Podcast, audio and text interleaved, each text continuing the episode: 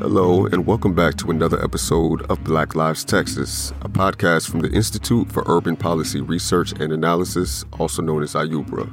I'm your host, Ricardo Lowe. And I'm your other host, Tracy Lowe. As many people may have seen on the news, or if you lived in Texas, you experienced firsthand Winter Storm Uri, which caused widespread power outages and led to the loss of hundreds of lives. The power outages, which were predicted to be on a rolling basis, were anything but rolling, with some people going days without power.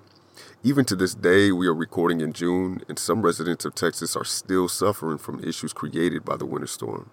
With the Texas legislative session coming to a close, only a few bills were passed along to the governor's desk that directly address aid to communities who are in the most need after the storm. And regulations were only passed that cover extreme weatherization regulation for electricity providers. Similar regulations were not passed widely for gas providers.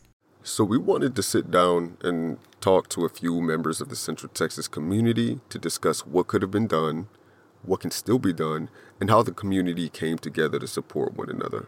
When the unexpected hits, neighbors and community members often turn to each other for help. We will first hear from Austin City Council member Greg Casar, and he told us about what he saw happening during and after the storm. I mean, the whole thing was such a blur and so devastating, uh, and it felt like it was forever. I mean, I think that there were you know, many nights where uh, I and some other members of the city council were probably running on you know two and three hours of sleep because it felt like it was just it was really just this chain this reaction of disaster after disaster. Right, first folks were out of power, and it was a, unclear when it was going to come back, and we weren't being told whether it was really going to come back or not, and that's what where everybody was, and my, a bunch of my staff was losing their power. Um, and then, you know, then we had the water going out and the, and the roads getting frozen.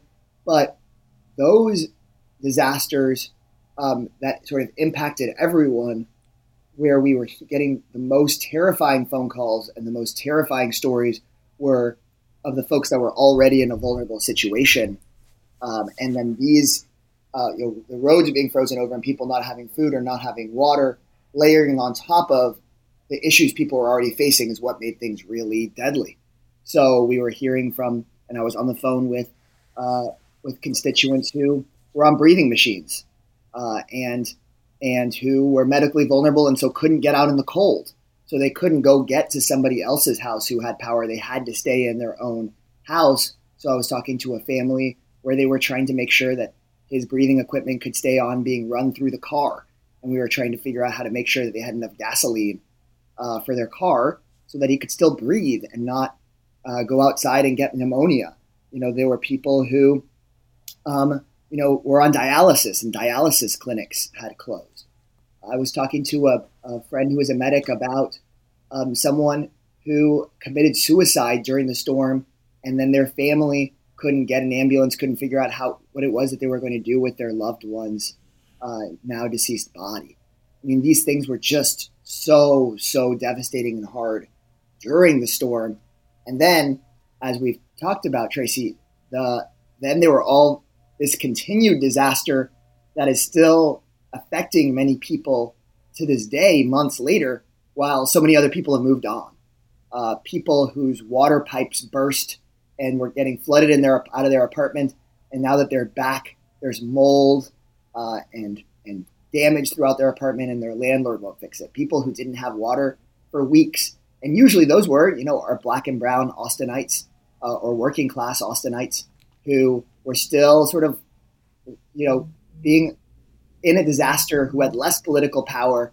Um, and while everybody else was ready to talk about the next thing, you know, had been hit by COVID, had already been hit by housing insecurity in the city, and then were living in these sort of horrible conditions without much help.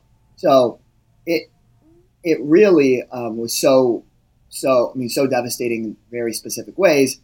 But then on top of that, I think we should also recognize and talk about how like a lot you know while a lot of people died and a lot of people are still suffering from it, there were it, there was so much um, community support for one another that really is what pulled folks through and made it so that hundreds more people didn't die and made it so that a lot of folks were able to make it through not necessarily because we had government systems ready to help, but because people came in and helped one another.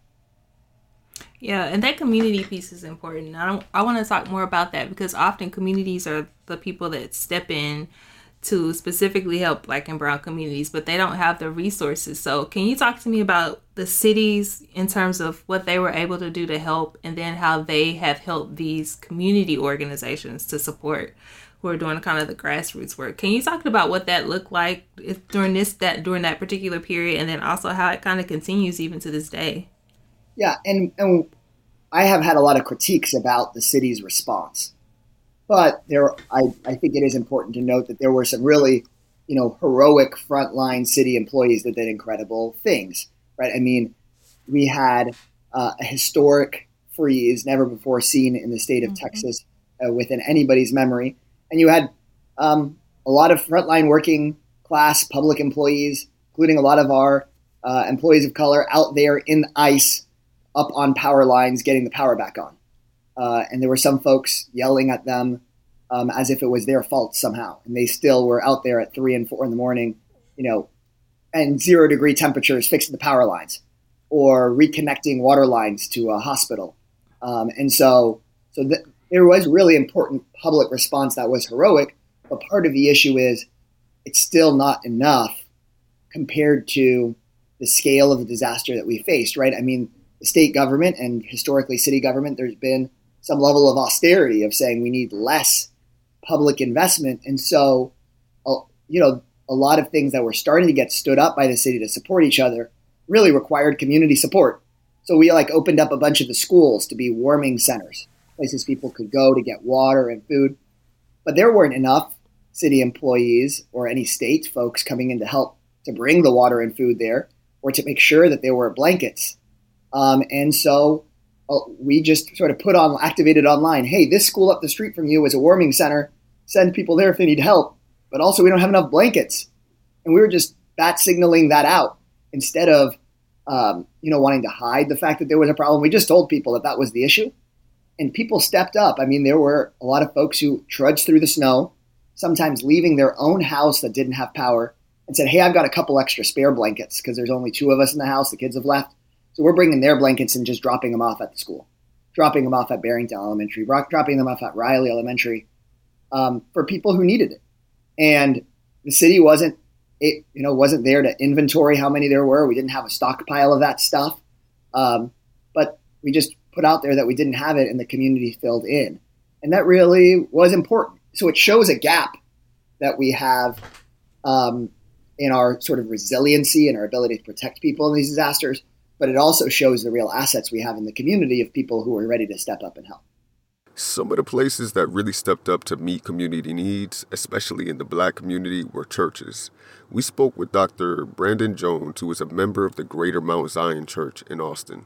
He also works in residential life for UT Austin. I attend uh, Greater Mount Zion Church uh, here in Austin. I also work here at UT uh, and involved in a bunch of other um, initiatives and efforts here in the city. And so I, have, I often have opportunity to interact with people who live uh, in the East Austin area and in South Austin. And I know that um, the, the experiences in Austin varied greatly, but for the most part, um, there was one common factor, and that was that black and brown folks were definitely uh, disproportionately affected uh, down here, especially those who weren't connected to a um, certain municipality grid, like a hospital or something like that, where the power needed to be on. Uh, there's, you know, our our pastor uh, went out a couple of weeks after things kind of died down, and there's an apartment complex uh, over in East Austin that was still without um, without you know uh, gas, and you know the temperatures hadn't risen that significantly at that point, and so people uh, were struggling to you know heat their water, make their meals, and um, it just was a it was a it, was, it became a slumlord kind of issue, uh, really and truthfully. And so my pastor uh, Galen Clark uh, went over with some other pastors and not only prayed over the community but distributed food uh, and went to just talk to the residents to see if there were ways that they could help. But by and large, uh, black and brown folks were definitely disproportionately affected in the Austin area, and that raised a lot of concerns and issues because uh, people are exper- were experiencing, you know, the inability to take care of themselves. And we've already had other, we already had COVID going on. And in, in the other instance, you had people doing remote instruction. So your kids were home, you're already dealing with a pandemic. And then you deal with the fact that we were woefully unprepared as an area, and not just Central Texas, but as a state for uh, this ice storm. People in Austin had a range of uh, experiences, but majority mo- a lot of people, uh, those that had means and those that had less, uh, were all on equal footing in terms of suffering in more ways than one. But I would just say that disproportionately, it was black and brown folks that suffered more. We also had a chance to sit down with Kiah Collier, an investigative reporter for ProPublica and the Texas Tribune. She wrote a very comprehensive article about the power grid failures. If you want to read her work about the storm, a link is in the show notes. Kiah told us about what she felt were some of the historical causes for these infrastructure failures, specifically in lower income communities. You will also hear from Dr. Charles Jackson, a research scientist for the UT Austin Institute for Geophysics. Um, Texas, you know, that's right now I'm working on a story where we're looking into just kind of various um, forces that have shaped the, you know, the power market. And one thing that has come up that kind of got it got some amount of coverage when it happened, but not not a whole lot. And that is the legislature in 2013 voted to end a program that helped um, lower income people pay their power bills. Um, and it was this massive, it was like almost a billion dollars in this fund. And they voted to dissolve the fund and use the money for other things, you know, and they had been using it to um, to balance the budget rather than um, distributing it, like using it already. So it was like they already weren't distributing that money, you know. Um, but there's been, yeah, there's a a ton of things like that that have, um, you know, where policymakers could could um, help address those inequities, and they they haven't, or they've um, they've gone, you know, they've backpedaled the heat is actually there's a robust kind of prediction that the number of days above 100 degrees will like triple by the end of the century and and that is uh, amazing because there's already it's like uh, like 40 days i don't know like a really hot summer's like it's 40 yeah. days i can't imagine tripling that number but uh, it, it, anyway it, it's um, the the way heat is uh, also, I've, I've, seen this uh, where they look at in a city where does it get hot, and and it it actually maps out. Uh, in this one map I saw recently was was that in, in areas that were redlined, and so this is areas that where um, um, uh, communities of minorities were were uh, basically allowed to go and excluded. Uh, let's see, I mean, minorities were excluded from a, a, lot of areas, and those were the cooler places. And that even though the heat was everywhere more uniform, because of the way the buildings were built, uh, the way heat flowed in and out, and, and it basically the heat was accumulating basically in in these uh, less desirably built neighborhoods because it's all it, co- it it's was, all concrete, right? It's there's no green mm-hmm. space, so it's just exactly, and and how and, and so that's where uh, all these decisions kind of pile up on each other uh, to make your exposure to uh, environmental factors much much greater, and and just seeing that heat map and how it was neighborhood by neighborhood that that that uniform heating, but it it, it, it really focused in these areas. I thought that was remarkable uh, how that worked. As far as infrastructure goes, we, like many people, were wondering how we got here as a state. We saw other states around us having similar weather, but with less devastation. What were some of the things that combined to make something like Winter Storm Uri so impactful? Dr. Jackson, Kiah, and Caitlin Smith, who works in the energy sector, provided some insight for us. I will note first that I think we won't know exactly what happened for a pretty long time, but we do have from, you know, um, numbers on, um, you know, like natural gas generation, you know, what types of power, um, you know, fuel were performing or not performing. Um, we do know that natural gas was a really huge part of this. And, you know, there have been past storms. 2011 is one that people talk about a lot. It was kind of the last pretty similar event to this one. Um, and federal agencies investigated after that. And that event, fuel supply was not as much of an issue. It really was more about, it was an issue, but it wasn't as much of an issue as it was this year. Um, so it was more about power plants freezing and having malfunctions due to extreme cold. Um, and there were, of course, um, recommendations for weatherization and all this stuff that were not, you know, implemented um, at all or as as well as they could have been, I guess. Um, and so this time you had, and again, we don't know for sure, but it was a spectacular failure of the natural gas system. That's how you know both the producers and those you know delivering the natural gas to the, to the power plants, and it's kind of a new you know a newish phenomenon or like I mean it's not new, but it's Texas is very reliant on natural gas, and that's different than it was you know decade two decades ago, um, and so but there's this disconnect because power generators don't have this pile of coal. I mean, you know, when they're a coal fired power plant, they have a literal physical thing that they burn, you know, that's sitting there. They have a pile of coal that they can burn. They have absolute control over um, the fuel source. And with natural gas, they depend, they have very little reserves and they depend on pretty much a constant flow of natural gas from um, like the oil and gas fields in West Texas and other places. Um, and the state agency that oversees pipelines and natural gas production, the Railroad Commission, I th- from everything I've seen and read, um, I think has done a worse job than PUC um, of requiring industry to weatherize. I don't think they ever did anything at all to require um, the natural gas industry to to shore up their infrastructure from you know um, from cold weather. Um, so I, I, think that will be a really big, really big factor that will that we'll see. Um, but it's such a complicated system, you know.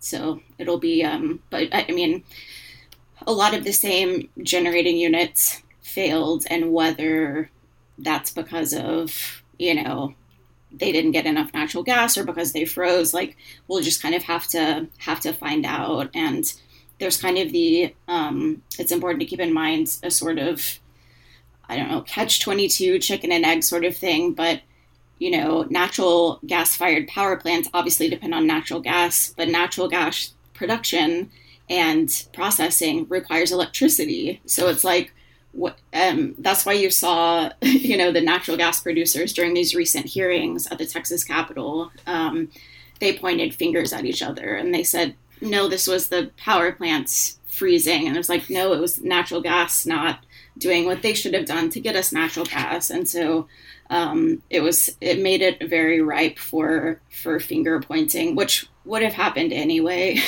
but um, it made it a little more effective. So.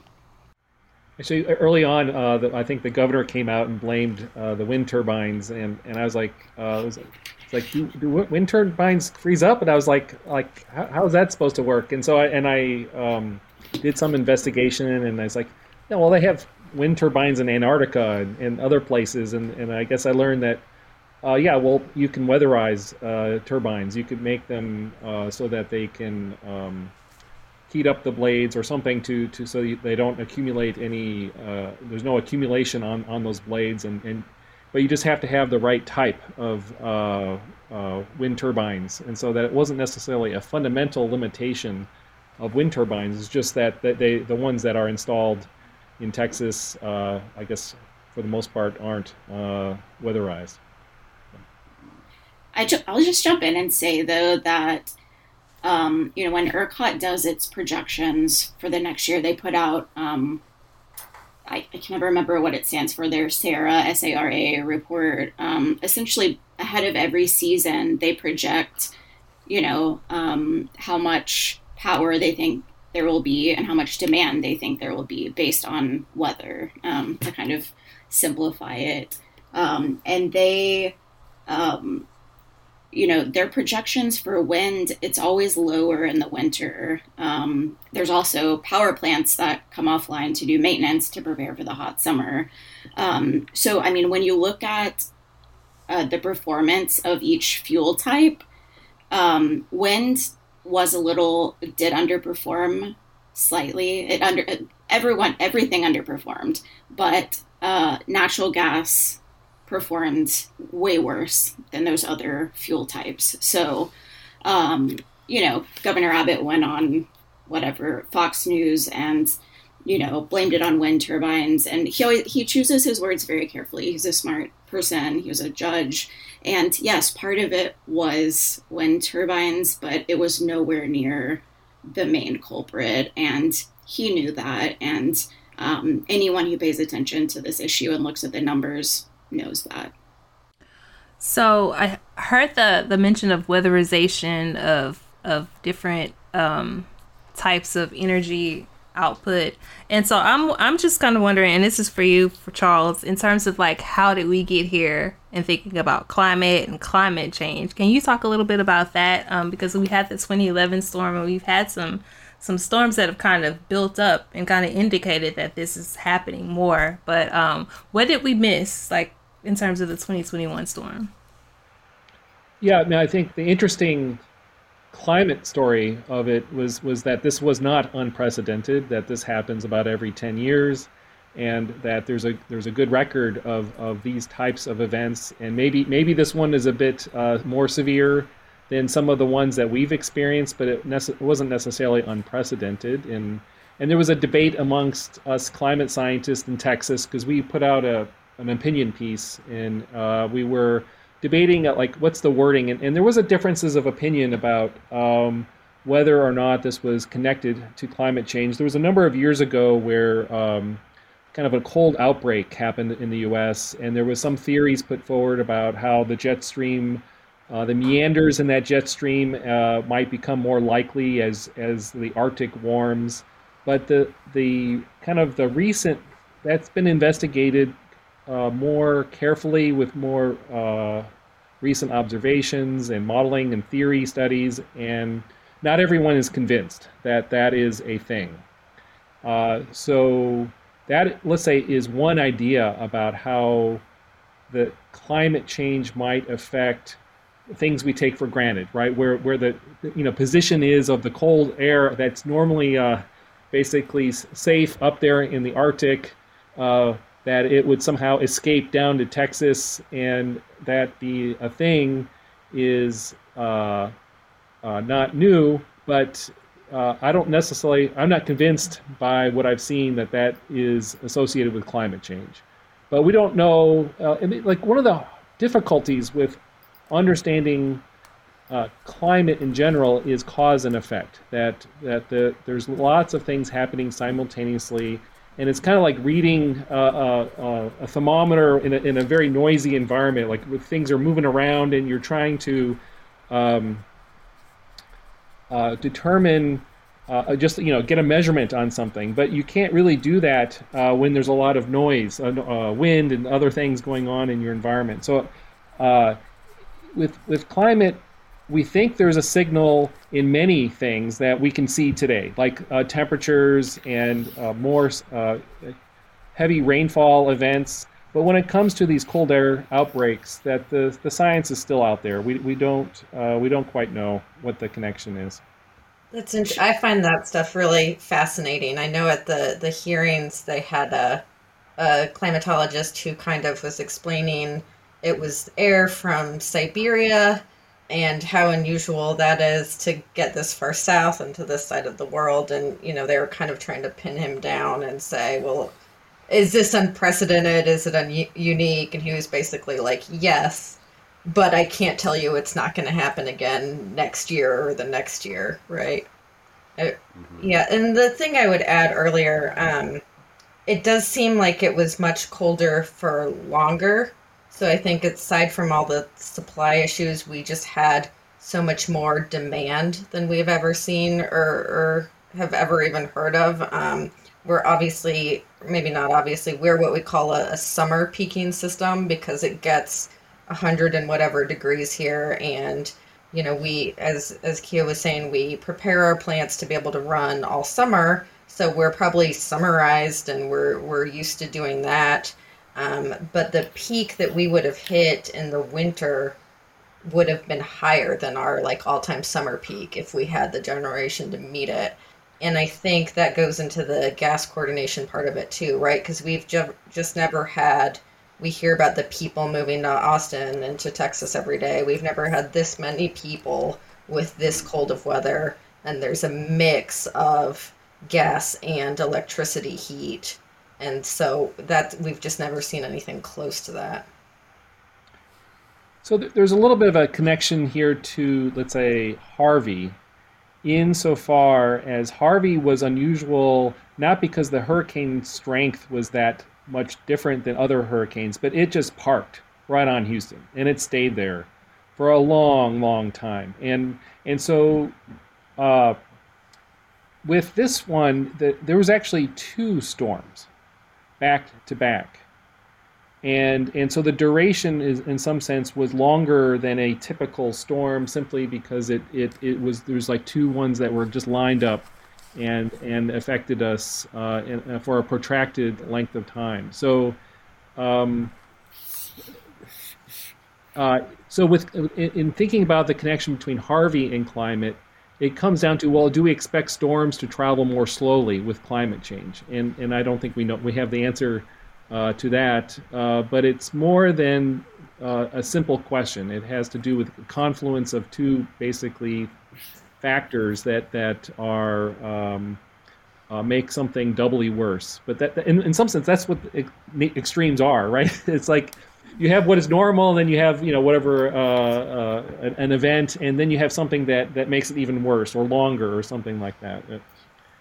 Charles, a lot of people have asked me because I was I was an energy reporter, but I was like really focused on environment. I actually covered Harvey. I was in Houston during Harvey, um, and it was um, quite an experience. But um, people have asked me um, about the link between this winter storm and climate change, and I've told them that um, I'm glad to hear you say like the science is unclear. Like there's some disagreement about it, um, but you know we can expect just kind of wackier, more extreme weather with climate change, no matter hot or cold. I mean, is that is that right? Am I lying to yeah. people? yeah. I mean, uh, I mean, it, it is. It is. We, we should expect uh, climate weirding, which is a, a, a uh, Katharine Hayhoe, uh, professor at Texas yeah. Tech. She she uh, she likes that term rather than simply focusing on warming. That that it's uh, that everything is out of the norm, and and so um, uh, so we should expect uh, you know unusual stuff to be happening in all seasons, not just what uh, typically we we'd focus on warming. As someone who was on the ground working with community members during and after the storm, Dr. Brandon Jones had thoughts on what needs to change and how there can be some accountability. So I'm speaking in my capacity as Brandon Jones, citizen, and not Brandon, employee of UT. So for me, um, I think that number one, we got to really assess why we have our own power grid. Like I get that Texas is all about you know being independent and not necessarily wanting to do like everybody else. I get all of that. Um, I don't agree with it, but I, I, I see where that comes from historically. I see where that comes from. Um, you know, socioeconomically, but at the, or even if you're think at it from a capitalistic st- or capitalism standpoint, sure. But when we look at how unprepared we were for a winter storm, I mean that you know, one that talks about what we're dealing with with climate change because that because Central Texas doesn't get that kind of weather. And so as a result, I get it. We don't have snow trucks. I get it. We don't keep those around, but at the same time, um, losing power the way we did and people losing their lives because we weren't prepared and, and our lack of preparation mainly stemmed from the fact that we want our own system and we want our own grid. I think that there needs to be more accountability. I think that's a fantastic word for it, and it does. That some people need to be held accountable for that because people died. One life lost because of this is too many, and the fact that we lost more than one uh, tells us that we have a problem on our hands. And again, we were dealing with a pandemic at the exact same time, and so we're we were, we were weeks into the Biden administration. So, you know, one could say that, yeah, we, we could look to uh, our nation's leadership to help us with that. But our current president was only in office a couple of weeks at that time, barely at that, because of the struggle with the transition of power. Then, when you think about the previous administration's um, the previous administration's dismissal of a pandemic response team, then we get hit with a pandemic.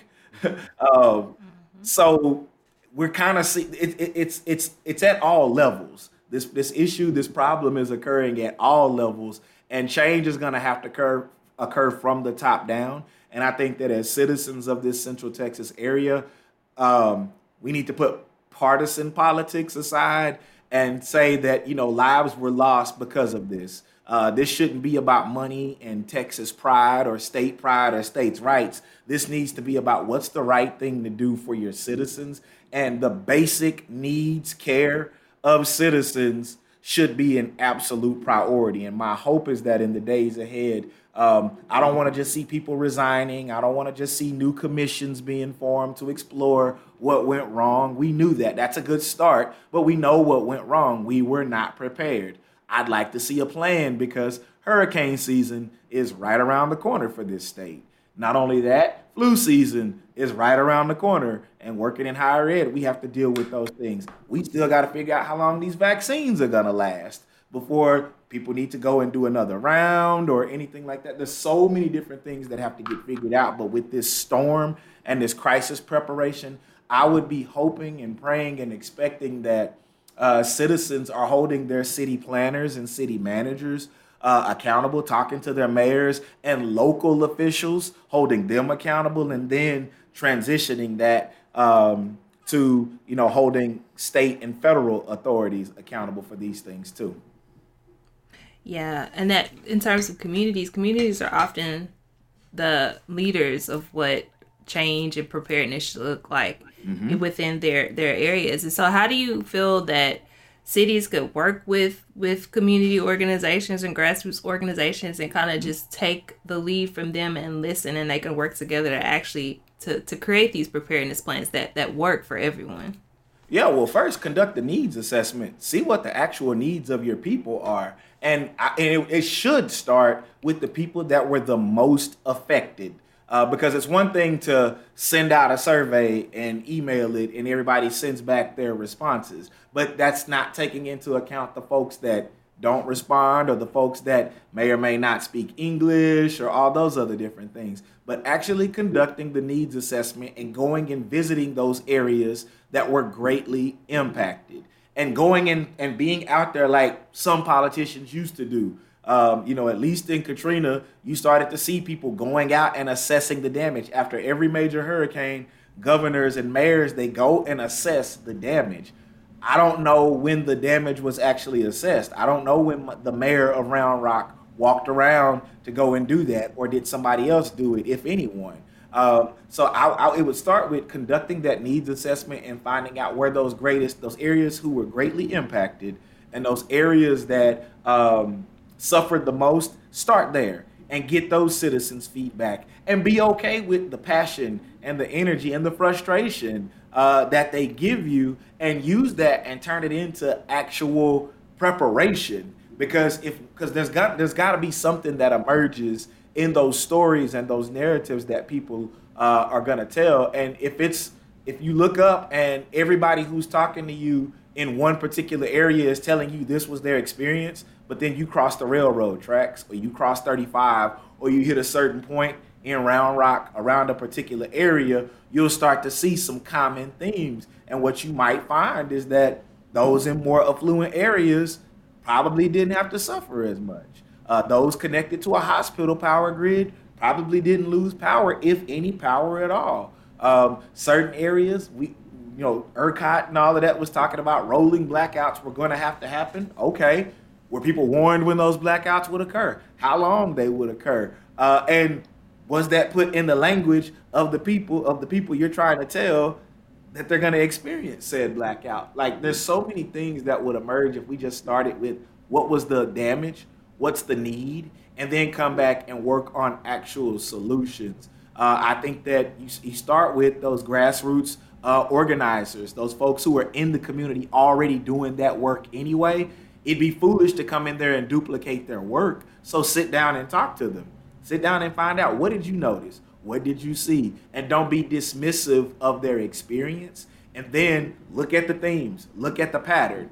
If all those stories, the, stories are going to show a clear pattern. We do this stuff when we look for criminals. We look for patterns when somebody goes missing. When when the military goes and hunts terrorist cells and organizations and all of that, they look for patterns in all kinds of different things. Why are we not doing that when it comes to te- to meeting the basic care needs of our citizens? Uh, that to me, that's where it would start, and from there, working with the folks who are the boots on the ground to make sure that the citizens trust the work that's getting done. Because if they not, if they don't trust you, it, it's all for naught anyway. Uh, so yeah, long-winded answer, but yeah, that's, that's those are my thoughts on that part. Councilmember Casar also had thoughts on what the city of Austin is doing to prep for the future, what still needs to be done, and how communities can keep politicians more accountable. Yeah, I, I think that we have to take advantage of the moment now uh, because pretty soon people start forgetting about it again. You know, it starts becoming this like, well, let's move on, and then the and then the news or the push is about how it's going to cost money, um, and how could we be spending this much money on on making sure we have extra water or AC units. Um, that shouldn't be the scandal. The scandal should be about why we don't have that stuff to begin with. So I think it's really important for us to start pushing on that and moving on that, and not just letting ourselves move on. Um, uh, and I, I, think that this is this is really the time um, because we can see how much we depend on each other, right? We can really see how everything can fall apart as soon as you don't have running water just a few days without power, that it all that that it's this isn't some every person for themselves, everybody can hold it down society. You know, if we don't invest in public infrastructure and public places and public goods, then we start having hundreds of people die. You know, a news report just came out last night that the death count from this storm is probably three to four times higher, if not even higher than that, than what the cities and states have estimated. Mm. Once you go back and look at how many people died in that week and the week afterwards compared to how many just were dying in normal in normal times and then compare that to in the covid era there's this big spike in texas that can only be explained by this storm. So you're talking about hundreds more people than the state has reported most likely died because we have, have not invested in each other um, the way that we should. Yeah.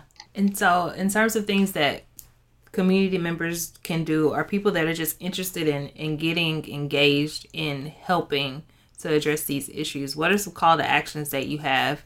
Um, i think it's really important at the at bottom line so much of what where why we are where we are is um, a political imbalance of power.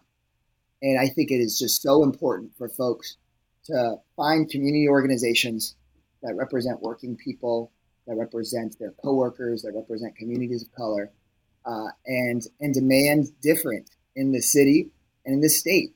I mean, it's going to take a really it's going to take a really significant amount of work, but it doesn't have to take forever for us to start tilting the balance of power towards the people that need it the most.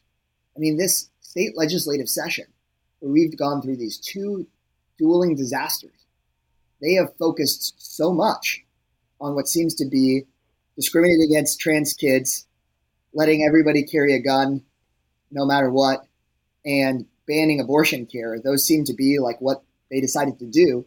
The number of times they brought up the pandemic or the freeze is like nothing, or that people have been economically hurting is like nothing. And um, if the people in our big cities uh, and surrounding areas really started to come together to talk about what's actually affecting them, which is overwhelmingly working class folks and communities of color, and not letting places like the Capitol just move on, and frankly, not letting City Hall move on either, um, then I think things would be really different. So we would spend less time, you know, on the just identifying that all of these other horrible things that they're up to are really diversion tactics away from the core problem of underinvestment in our communities um, and sort of just letting everybody just suffer the consequences. Uh, should always, almost always, come back to that. Right? It's not, of course, discrimination against trans children is just more morally abhorrent uh, and should be, you know, denounced in and of itself. But then the fact that that clearly also is just a diversion tactic from doing your job, um, it's it's totally unacceptable. And when you think of Texas, there are the vast majority of people that's not what they're interested in. So we have to close that gap. And until we close that gap, we're going to keep on we're going to we're going to keep on being on the track that we're on. Now, locally, there's still important like sort of community building work to do, knowing who your neighbors are, who your coworkers are, and how you're going to support each other. Um, that's really critical, and we shouldn't just uh, leave it all to the city or state to, to fix because we can't all wait on that. But we have to be able to do both. And I think people really took care of each other in their communities. We have to be, get, you know, get even better at that while recognizing that this is, in the end, this is a political problem.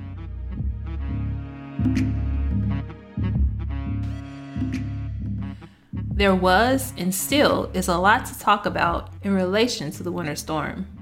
More and more extreme weather looks to be trending for Texas and places around the world. We've placed some links in the show notes about what was done this legislative session at the Texas Capitol. There is still a pending special session that might pass more bills to provide relief for families that were impacted by the storm. Do you want to share your winter storm story? What do you think should be done to prevent future power issues in Texas? Please email us your voice memos or messages at Black Lives Texas Podcast at gmail.com. Black Lives Texas is a project by IUPRA at UT Austin. It is produced and hosted by me, Tracy Lowe, and Ricardo Lowe, and is produced and edited by Mariah Gossett. Music by Upper Reality. All right, so we will be back in two weeks to return to our conversations around the black middle class and education. Until next time, hasta la próxima semana. One love.